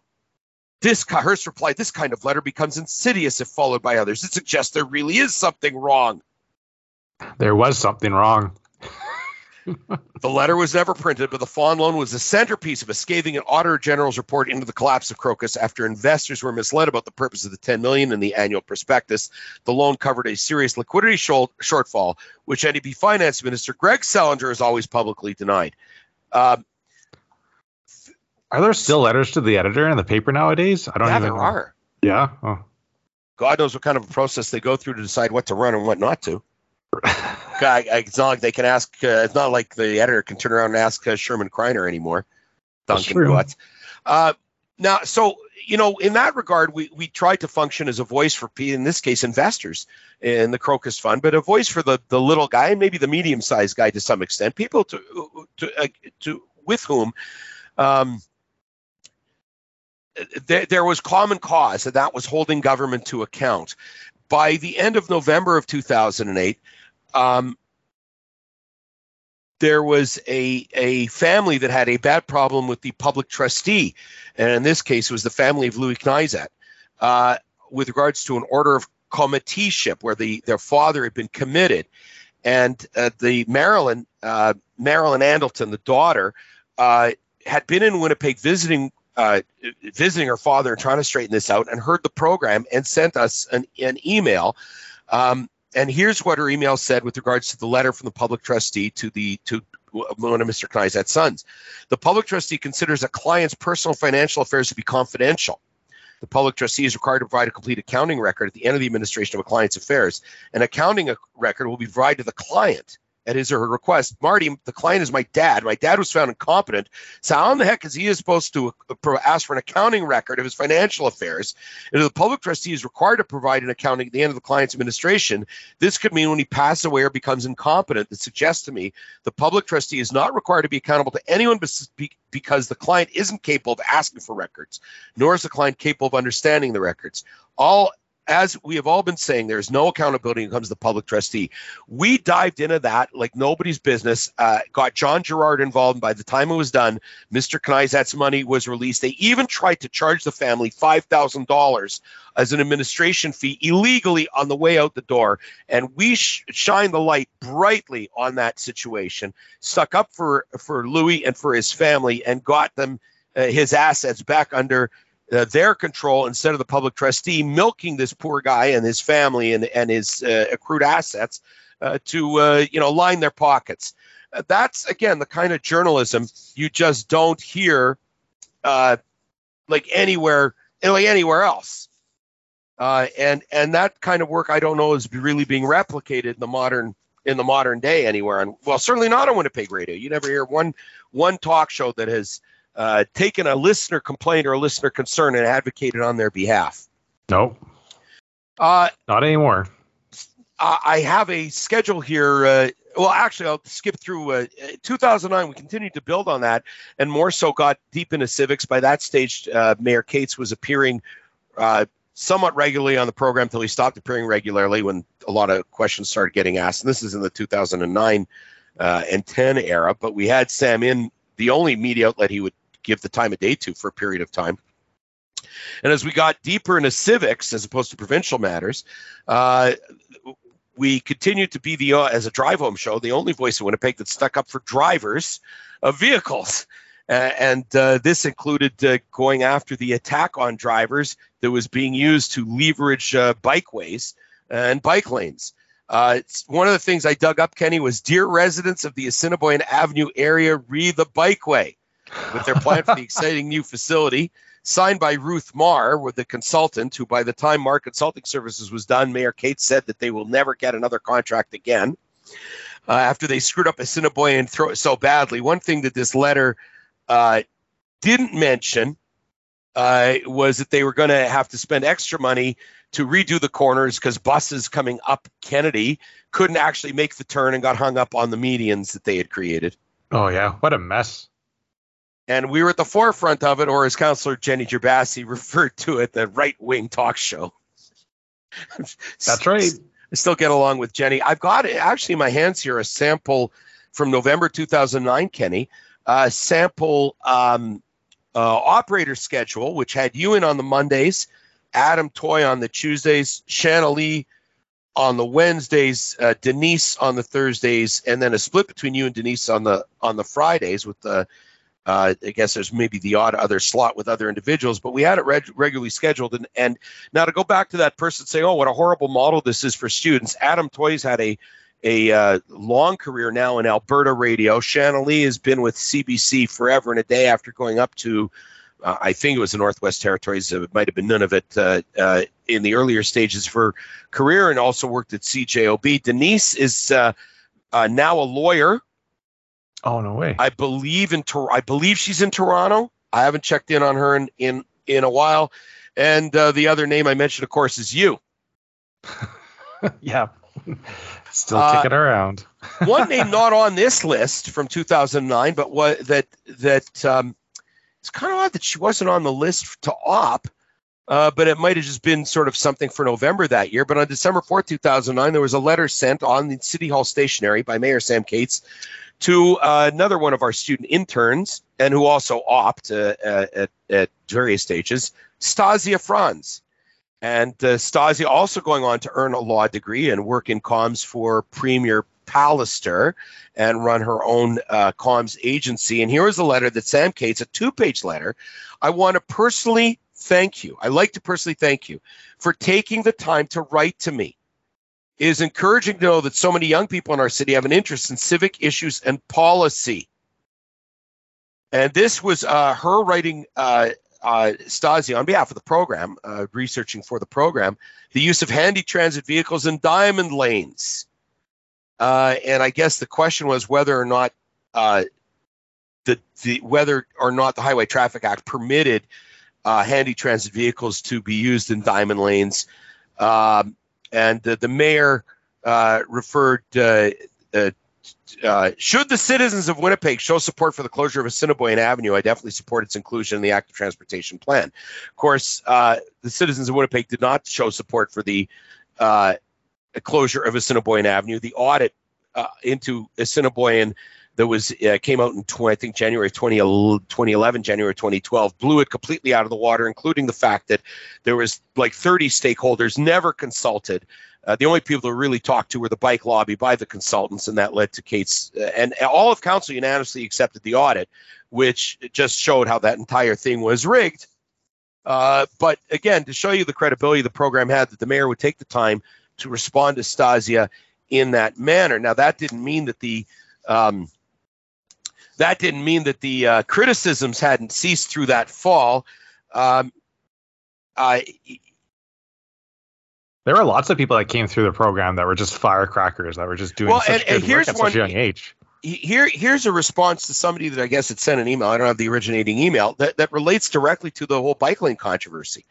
Uh, somebody near, near named Blaine. It's clear you don't understand the role of our show. It's my job to analyze local affairs and investigate the facts as presented by government lobby groups and mainstream media.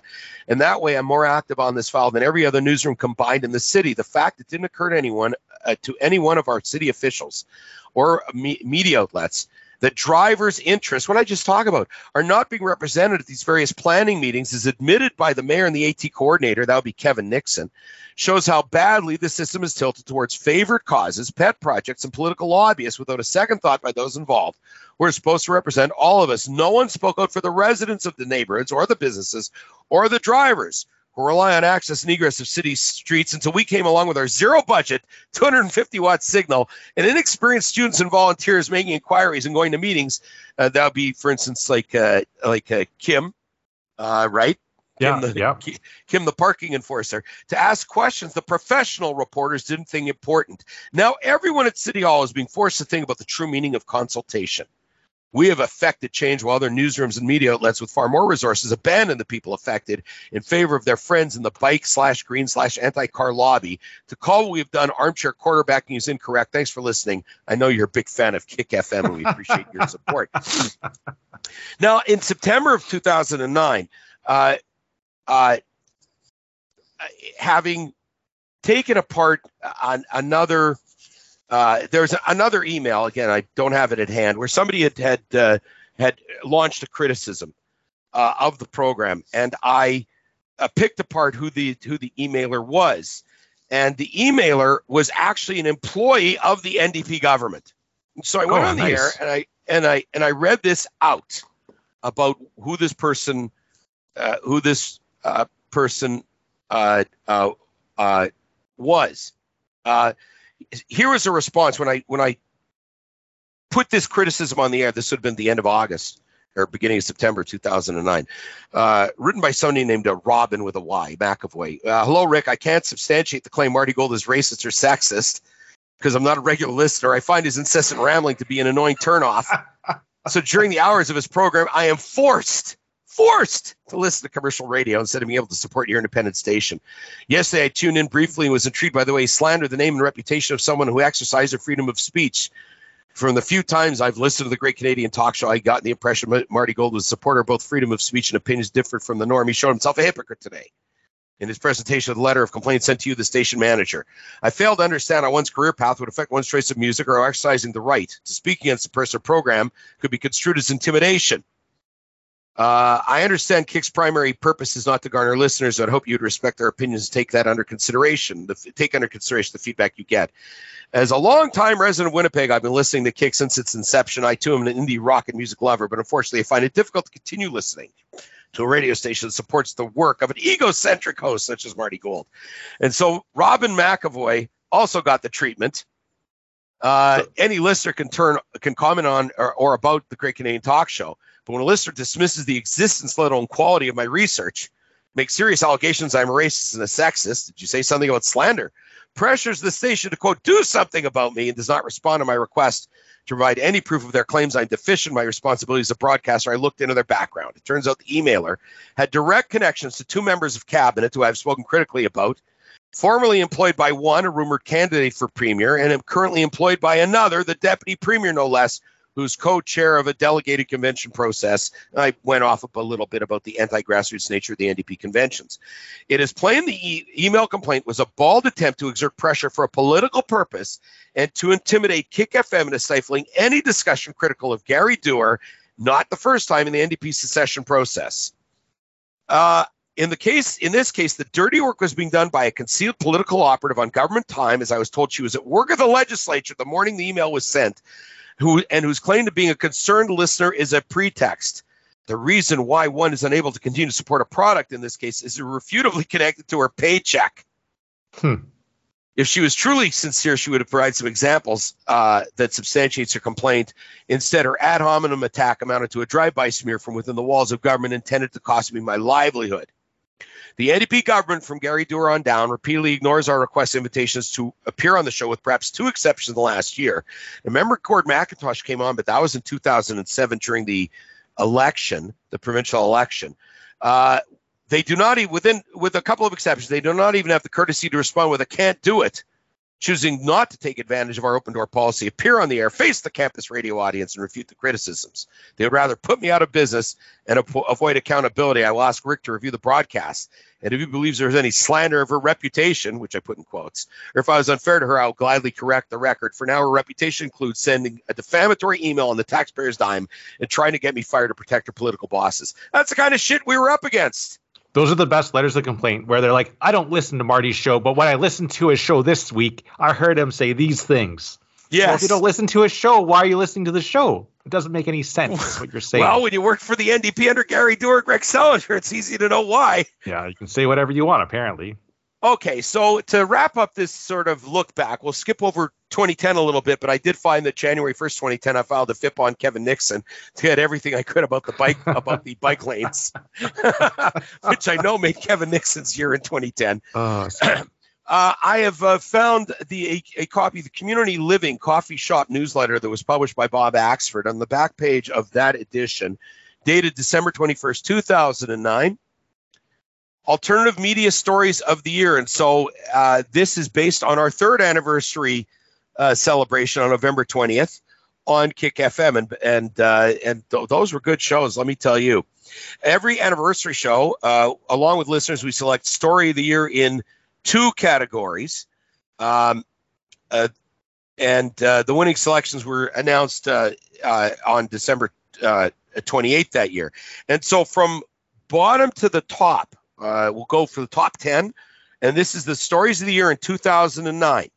Again, just to show the kind of impact uh, that uh, that this kind of, of coverage, that independent coverage, why it's invaluable. Here was the top 10 stories of 2009, Kenny. Okay. Number 10, exposing the public trustee's office. the family discovered the, the Kremlin like tactics to fleece the father's estate of $7,000 every three months while he was left without proper medical care in Riverview. Oof. Pretty good. That's pretty good. Number nine, Ortarlia. Oh my gosh. To this day, the Free Press has never collected their their mistake, and so on October 30th of 2009, when we had Adam West on the program, uh, he was in for Comic Con. He accepted the role of Consul General of Ortarlia and oh, I announced he would forgot about initi- I he would forgot about that Adam West. I've got that interview on a disc here. Uh, he would initiate the diplomat diplomatic relations with the fictional town of Quahog, where he's mayor on Family Guy. That is amazing. Wow. Number eight in 2009. You don't hear stories like this on Winnipeg radio anymore. Uh, under unreported in the mainstream media, Baystate Medical Center in Springfield, uh, Massachusetts, asked medical journals to make retractions because its former chief of acute pain, Dr. Scott Reuben, had faked data using 21 studies uh, performing uh, uh, that purported that COX-2 drugs such as Vioxx, Celebrex, and Effexor XR were safe. Remember when everybody was being handed out Vioxx like it was candy? Oh yeah, yeah, hundred percent. So here was a leading anesthetist faking studies. And this is, again, you wonder what, what would have happened had we been on radio the last few years. There would have been some discussion about studies, fake or otherwise, with regards to other things being put out in the public marketplace. Number seven, and in retrospect, this story became much bigger than number seven as it played out. The death of Gail Glesby. Oh when yeah. we caught the Health Sciences Center hiding proof about multiple falls when she was in emergency room, and she was left in a hallway, strapped in a wheelchair, dying of a brain bleed, while her family her family had been told she had been discharged from the hospital. yeah, that's sad. And the operator hung up on them. And to this day, every year, the family recognizes the work that the Great Canadian Talk Show did to get their family the truth. And I attended that meeting where um, I'm trying to remember the name of the of the of the guy who uh, uh, was running the hospital at the time. Uh, there's two people there actually. Is a Perry, so the chief the, the the chief medical officer of the hospital, uh, and uh, there's Perry and Adam, uh, and um, uh, they apologized personally to the family for what we had uncovered when the family heard. I think the brother, uh, I think the brother was listening to the show and told Ashley to tune in, and then Ashley got a hold of of me, and we uh, had them get the files. They did not realize they were entitled to their mother's medical files from the hospital, and then with the help of our uh, anesthetist, uh, uh, anesthetist with a law degree uh, on on on call, um, we were able to to reconstruct the records to show what happened in that timeline, and that in fact Gail Glesby had, the, had been the victim of, of not just negligence but callous negligence on behalf of the hospital. That's the right term. Callous negligence. That's the perfect Yes. term. Number six in 2009, the Bill Blaikie exclusive interview, where we scored the only extensive interview with the former MP uh, when he was running uh, to, uh, uh, when he flipped seats basically with Jim Maloway. Maloway uh, uh, moving into federal politics and Blaikie moving uh, uh, after retiring federal politics, moving into provincial politics. They basically swapped Elmwood out. Our interview was the first time anyone heard of a commitment for additional funding from the NDP to keep the Disraeli Freeway open during Reconstruction. Yeah. Number five, and boy, I, I, I have the notes for this around the corner. I should have grabbed them. Inside the Free Press Union conflict, the battle between rank and file uh, uh, CEP members who felt frozen out of the strike negotiations and later tried to initiate job sharing and the arrogant union leadership. And I have notes around the corner of what uh, what we were being told uh, from the internal correspondence, the letters that were being sent out, the emails sent to the union membership about how ungrateful they were, about all the hard work Aldo Santine and the strike committee were doing. Don't they get pork or something like that? Coming right up, comes up. Uh, number four, two-tier justice. This was uh, really got under not only our skin but the skin of a lot of people uh, when we discussed how there was an attempted home invasion on a crown attorney. No one was injured. An attempted home invasion, and the individual got sentenced to 57 months. But a 15-year-old with two accomplices stormed an Alexander Avenue house in Weston uh, that his sister had been evicted from, stabbed the new occupant, nearly killed him, got 27 months. Oh. So a two and a half year difference where nobody was stabbed, nobody got in, actually into the house, but a crown attorney, uh, because a crown attorney, uh, their home had been uh, uh, an attempted break in, uh, almost five years was the sentence. And that disparity of how the legal system viewed protecting their own as being more important than protecting innocent people uh, who had made the mistake of moving into a house where somebody had been evicted previously and harbored a grudge, uh, that caused a lot of controversy in its time. Number two uh, for 2000, or sorry, number three for 2009, the meth caller. And that goes back to January. Oh, and that was a good when- call. this one meth was not was just starting to emerge in the discussions of the ills of Winnipeg. Yeah. A friend of meth addict Daniel Vandenbosch explained her view of his shooting himself when cornered by cops. I was over on St. Matthews in uh, Beverly, I think, uh, Yeah. Street, right around there, Kenny. Yeah. Uh, and we were talking about it on the air, and a girl called in, and uh, I, I, had- I was running the board that day. I remember your face when you first when they first when she first made that connection, and you're like, "Oh my god, what's going on here?" And it was just like this. She talked for like 15, 20 minutes. It, Yep. That was amazing. um, she called when she called in um, and discuss this. One thing that the one point that that is, I think, when people even vaguely remember this, you know, a guy was surrounded by cops and shot himself, was that he had been uh, he was linked. Uh, this was with this apprehension was hours after a raid uncovered guns, uh, illegal guns, to which he was uh, he was believed he was linked to. Yeah. Um, she told of the deep rooted meth epidemic in the city, often overlooked by MSM and politicians. And so we were way, way ahead of the curve. Yeah, and that was in January, I think, of 2009, early on. I remember her just saying how powerful the drugs were and like how much they messed people up, and everyone's like, "Yeah, yeah." A lot of people are just shrugging it off, but she was absolutely right. She was When it comes to 100%, 100% right. And that, um, that, that call, you know, that, that moment in radio as, as Baverstock, I, I remember him explaining to some, some students, uh, that came through the studio one day and he was, he was explaining the nature of, uh, of open line radio and that you can have people call in that know something about a story you're talking about and, and can explain what's going on in the community the media is not covering and the politicians aren't aware of. Yep, whole new point of view. Whole new point of view.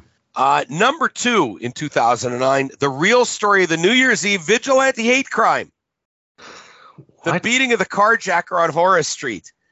So remember when the media tried to make out that this guy was was like mugged on the street on like New Year's Eve and it was somehow connected to his uh, ethnic and or racial background, but it turned out he had tried to uh, force his way into a car that was Oh, being my. warmed up with the baby in the back seat. So of course people piled out of the Oh. house and kicked the crap out of him and held him for police. Yes. that was amazing. And we had like the family, Winnipeg proud right there. and we we had correspondence directly from the family. I I think they were Métis on top of everything else. They're French, I know, but I think they were Métis, and they're like people there that were of, of racialized, so-called racialized background, a word that wasn't used back then, and they were just livid that the media tried to make uh, make that this guy was was clobbered for any reason other than him being a criminal who wa- was basically trying to kidnap a baby. Yeah, yeah, it's bad. Uh, so you could see how in in 2009, start in January again between the the vigilante hate crime the media invented and the Yeah. meth caller. They already had that narrative. The media already had that narrative that They sure did. yeah. So you could see how how early in that year, you know, that was in January. Uh, I'm the uh, the Bill Blaikie. Uh, the death of Gail Gillespie that came up in like April, I think it was March and April. So you see that the whole year through, we we had built quite a bit of momentum, but nothing gave us more momentum, uh, so to speak, than the number one story of 2009, Porkgate. Oh, I almost spoiled it. Sorry, guys, but The Winnipeg, the Winnipeg Free. Press never once covered the story of how taxpayer-funded food for the poor, which was uh, pork donated to Winnipeg Harvest, mysteriously arrived at the picket line around their building, and was later the cause of public health warnings due to the fact that it already thawed and was reportedly refrozen. And I forced the city officer of uh, the city health officer, uh, uh, to was or was a provincial. I forced them it's so it- good. when confronting them with the facts, I forced them to issue a press release to warn the free press employees not to eat the pork that had been thawed. And here's the free press on So the picket perfect. lines about how, how hard done by they are and how, how underpaid they are. They're so poor they needed to accept free pork that some good Samaritan who was never, remember the controversy about this? How Dan Lett and others kept changing the story of how the pork ended up on the picket line. A Oh, well meaning volunteer from Harvest. What was our connection to the strike? Nothing. And Nothing. that, stri- that strike, uh, and listen, there- a lot, there was a lot of reverb from that. And uh, and uh, the behavior of the union was uh, not necessarily exemplary uh, during the course of that strike. I know hard to believe you're hearing me stick up for the free press management in this instance, but there was uh, some some typical old style union behavior that I don't think exists anymore. Um, I mean, the union itself barely exists, but uh, Trudeau has made sure that they're uh, that they're well paid. Uh, but that story demonstrated that we had the ability, we had the support of people inside the media, inside the free press, in fact, to make sure that the public understood what was going on with the newspaper at the time, what was going on with the strike negotiations, and the kind of tensions that develop in those situations. And it really shed shed light on on the hypocrisy of the media that uh, that the newspaper itself um, didn't want to touch with a ten foot pole the embarrassment that their employees had uh, had had bragged about receiving Mary Agnes Welch. They bragged. I think she was the one that leaked it. Oh, probably. actually. Flapped her gums. I'm surprised they didn't have pork recipes on their blogs that day.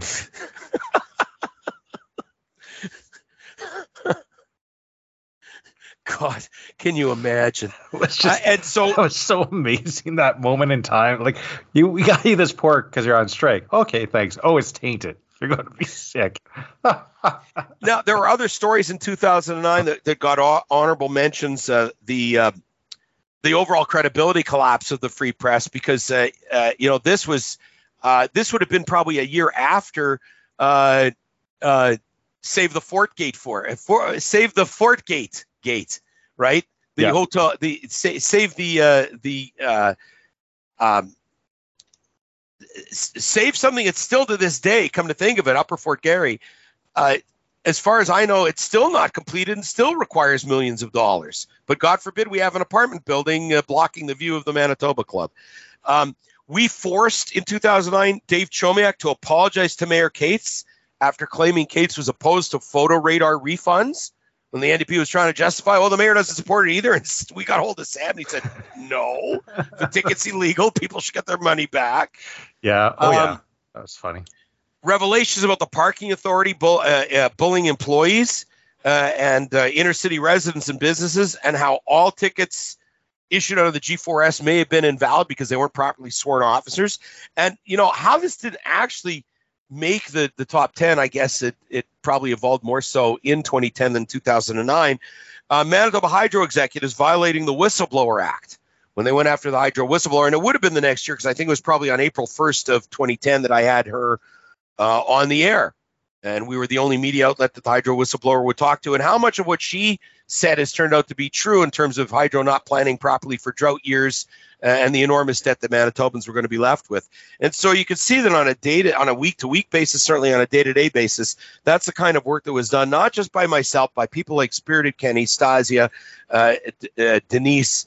Um, uh, you know, when you people talk about how injurious this was, and Margo Goodhand, I, you know, I can't believe that students are learning from this. You stupid old, old, washed up typist.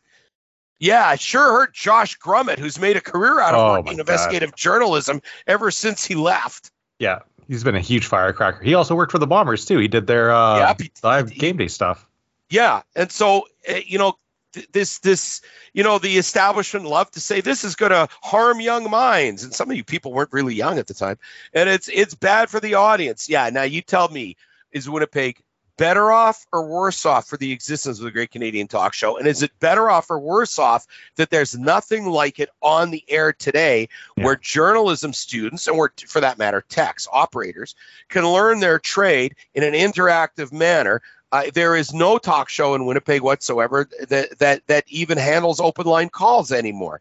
Uh, none that create news, and this is what open line radio is supposed to do. But under the thumb of corporate masters, and with the great fear of of uh, I, I guess that uh, that there'll be pushback from established interests. Um, nobody has balls enough to do it or try it, and in that regard, Winnipeg's been abandoned and uh, deserved a lot better. But uh, as I as I've indicated, we certainly have done what we could. We continue to do it on uh, on Shaw TV with City Circus. I found the letter um, from Shaw uh, putting us on the schedule. As a matter of fact, from 2012, from I guess it was Lindsey Perkins at the time, uh, describing what City Circus was, was going to be, which was a you know essentially a version of what we did on radio. Yeah. And and so uh, by no means is this comprehensive. I just want to do a little blast for the past, look back in time, um, for new listeners, explain who we are, what we do, the kinds of accomplishments we had. It's a, a different game and a different time of life now, but the the spirit remains strong and the the uh, goals and objectives remain the same, which is whenever possible to shine a light on public affairs, to provide a different approach and a different perspective, to uh, at all times repudiate media narratives that are based in in uh, in uh, desirable out desired outcomes of the media and not on what is best for the public, and certainly holding politicians to account. One of my biggest, uh, I don't, I don't want to say regrets, but one of the the points that I remember is after the Great Canadian Talk Show or Great Canadian Talk Show was canceled, I got an email uh, from the guy that chases the University of Manitoba professor that does the storm chasing in uh, Manitoba, and he was asking me about the can uh, alerting system and what was going on with it. I was like, oh, Oh, you, you see, there's a story that was like I guess the year before, where where Stephen Fletcher, who was minister the minister at the time, if I remember correctly, and and you stopped him in his tracks when he was talking about was it the five one one system and it still hadn't been implemented, yeah, something, yeah, something like that. and it contributed to the disaster in Elie, the tornado. Was that an F five? that was the only F5 in Manitoba. And even in in that regard, you know, there's a story the media covered to death, but did not cover the 511 angle. That was what you and Josh did that. Yeah, That story. And that was an excellent story. And there were a number of excellent stories that were provided, not, you know, by me, but by the people that were working on the program, by the volunteers and the interns yeah, uh, that's right. that contributed to it. And and you know, it wasn't only news stuff. We covered. I did uh, interviews. We we covered sports. We covered community affairs. Um, uh, uh, charitable endeavors, fundraising efforts. Macdonald Youth Services was one. Um, uh, we did ex- uh, uh, uh, the L'Arche, uh, L'Arche, the work L'Arche does, and the cafe when it opened in Transcona. These are just off the top of my head. The blood bank drive that Red River yeah. College students uh, were involved in. So we uh, interviews. I interviews with Frank Mahovlich, with um, Bob Luke, former Blue Bomber. I remember that in particular because Luke had been a childhood hero of mine. And I just found his phone number where I wrote his phone number down on a slip of paper, and it's actually I put it back. I'm going to put it back in my desk drawer as a memento. um, uh, Kenny Omega. Before anybody Oh, interviewed yeah, Kenny yeah. Omega, we had Kenny Omega on the program. That was amazing. Uh, uh, Bryan Danielson uh, became Daniel Bryan WWE and wrestling in AEW with uh, with uh, Omega again. Um, uh, boy, there's uh, racers, uh, martial artists, uh, just a, a you know we really tried to cover who was who in this community and and and people of accomplishment with as broad a stroke as possible. And and to this day you know I didn't mention this probably in the previous podcast, Kenny, uh, this one being number 27, but during the course of the election campaign and even at a wrestling show this past summer, I'm trying to remember where we were. I was actually probably Holy Eucharist Hall, and and the, these these guys, there's three or four guys I go over to talk with them after the show, and they're having a, a laugh, or maybe it was during intermission, and one of them said, "You used to be," it just points at me, "You used to be on radio." I go, Hmm. "Yeah." and they were all listeners of the radio program and and it, that happens with remarkable frequency w- whether people recognize me from from um, uh, from City Circus from the TV program or whether they recognize recognize my voice from radio it happens with uh, it, it is not like Halley's comet it's more frequent than I would have ever uh, expected Oh yeah.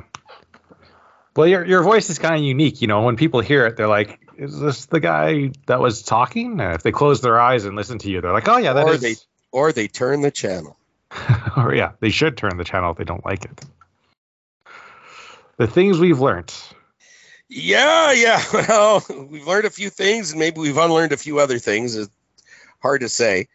Um, so uh, I want to just sort of take a moment uh, now to thank everybody, whoever worked on the program, the people who contributed.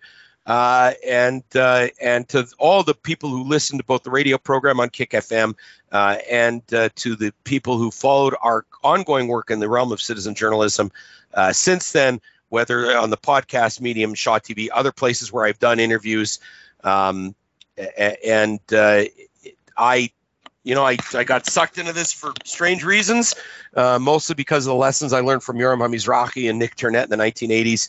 Uh, but it's important that the community has a has a voice uh, and continues to have a voice one way or the other in this uh, in this uh, in this market. And it's contrary to the belief of um, of others. There was never a complaint with the CRTC. There was never a successful uh, uh, complaint filed, let alone successfully executed with the CRTC. Uh, and this program uh, clearly, uh, this work contributed to the development of young minds, the development of, of broadcasters, of professionals. Uh, and I stand by that record, and I, I stand by my friendship with with Spirited Kenny as well, that has endured everything that has been tossed at us in, in terms of criticism. and we remain here today today and uh, and moving into the future, uh, continuing to uh, demonstrate uh, insight and irreverence and hopefully equal measures when it comes to public affairs. That's right. There's lots Uh, more to talk. Uh, okay, uh, I, I think that's enough. Uh, that's enough of the anniversary talk. And so the uh, the pivoting pitch here. Email me martygoldlive at gmail.com. You can uh, make donations to further this work. I'd like to file some FIPAs next year, and I uh, some of those sometimes those come up with some fees. Uh, I'd like to anticipate those. Uh, but your donations uh, help fuel this, and uh, they are appreciated. You can do so uh, by following the links through PayPal. Um, and as well, this coming Sunday at 6 p.m. start time, Holy Eucharist Parish Center, it's called Parish Center, not Parish Hall, in East Kildonan, the CWE 50 man Rumble to Remember will uh, uh, include a title match. Uh, defending his championship. He is one of the most decorated champions in all of the country, holding title belts in multiple uh, promotions, a star in Japan and Mexico, uh, and uh, pride of the West End. He'll be defending his title. The tag team titles will be on the line. Uh, the uh, uh, CWE Central Canadian Championship will be up for grabs. The son of uh, the British Bulldog, Davy Boy Smith Jr., will be in action. The main event, the 50 man Rumble to remember. And I will be in that match. The winner will get a title opportunity at the CWE anniversary show, 14th anniversary show coming up in January. I'll be hosting the event on Sunday. And then after the intermission, I will be donning the boots of Canada and my psychedelic jacket. And I don't know what, have no idea what number I'm going to be drawn in to enter the ring.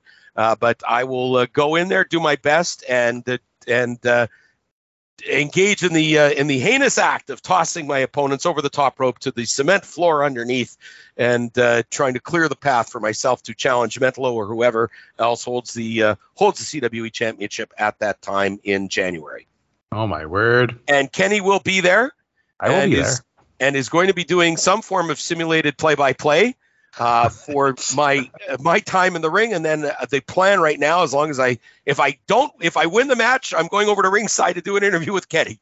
And That's if I don't win the match, uh, hopefully I don't end up with a broken head or broken leg when I hit the floor, and I will drag myself over to Kenny to do uh, to be interviewed by Kenny, his first ever sports interview, I think, Yeah. uh, about, uh, uh, and you'll be able to ask me all the simple sportscaster questions. Oh, what happened there? I might I might have to have like a, a corkscrew counter.